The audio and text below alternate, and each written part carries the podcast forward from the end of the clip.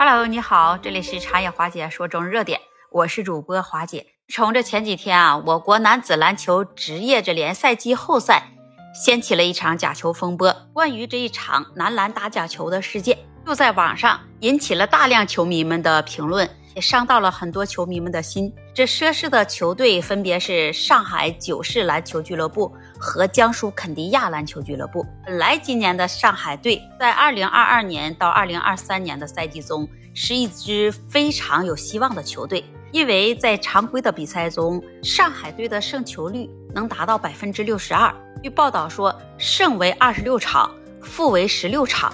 与江苏队的比赛，假如不出这意外的话。上海队就凭借自己的实力是可以胜出的。在季后赛十二进八的比赛中，在第一场的比赛，这上海队就已经胜出了。第二场比赛中呢，根据内部人爆料，上海这男篮队为了保留实力以及其他不可描述的原因，战略性的就放弃了第二场。其实，球迷们认为，在三胜两负的赛制中，这主动放弃第二场，你本身。就是一个错误，在一比一后，这双方的心态都会发生微妙的变化。有实力不一定就能赢，你纵观体育赛事，历来也都是如此。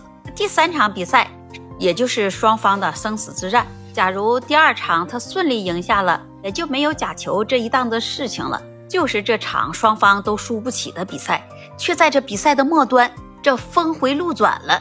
本来江苏队他不出意外的话。也可以赢下，就能昂首挺进下一轮比赛了。但是最终这上海队又戏剧性的胜出了，因为这个胜利太过于拙劣了，连球迷们都看出了有些猫腻。看出来以后，这观众当场就喝倒彩，都说这是假球。就算是上海的球迷都觉得很丢脸，浪费了这么多钱来看这场比赛，不希望用这种不光彩的方式来取得胜利。球迷们认为这失去公允的胜利。将是一种耻辱。在比赛后，有关于是否这假球的一事，快就在这些球迷们中发酵。对于这假球的处理，已经是迫在眉睫，刻不容缓。一场 CBA 的假球风波一下子就被推上了风口浪尖，也是由于这议论太大了，说有些人员他们的演技也太拙劣。中国的篮球协会也关注到了这件事情，经过一番调查之后。中国篮球协会也做出了相应的处罚，从相应的处罚中，你就可以看到打假球的两个队伍也都付出了相应的代价。不过，你从这件事的进展中，你就可以能看到几个关键的信息。第一，你看看我们国家投入到中国男篮的经费有多高，但是这相关人员拿着这么高的经费还是打假球。那第二呢？那对于网络上所传打假球的行为，并没有针对的公开细节。从最新的进展中也可以看到，整个通报并没有提到打假球，更没有提到相关人员做了什么样的事情，犯了什么样的错，所以才受到相应的处罚。只是可以看到相关人员消极比赛，严重违反体育精神。第三，虽然没有通报是不是打假球，但是从相关的文字中。已经基本可以确定，这是一场非常丢脸的打小球事件。这和最近这段时间非常火的贵州村 BA 比起来，那简直是没有任何的可比性。由于这场打假球风波的影响力非常的广，那在国外有很多媒体也都纷纷关注到了这件事情，还用非常尖锐的字眼来形容和批评这场假球事件。那么在今后这一次 CBA 的假球风波，也希望。能够让专业打篮球的人引以为戒，能够深刻的进行自己的反思。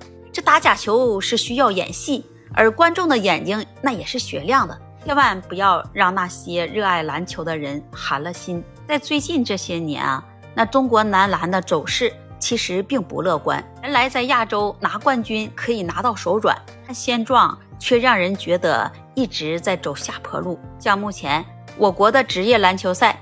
各队的风光的主要队员，那还是外籍球员，那本土队员出挑的也不多。其实这上海的男篮是国内传统的劲旅，曾经还荣获过职业联赛冠军，那也是一支非常深受广大球迷们的信赖的队伍。在这场比赛中出现了这样的事件，那是人们不希望看到的。也希望在以后上海九市篮球俱乐部能深刻的反省整数球队纪律的作风，在下一个赛季重整旗鼓，再卷土重来。你是不是也在期待着呢？欢迎你在评论区留言跟华姐互动，也期待您订阅关注我的专辑。那本期节目我们就聊到这里吧，我们下期节目再见。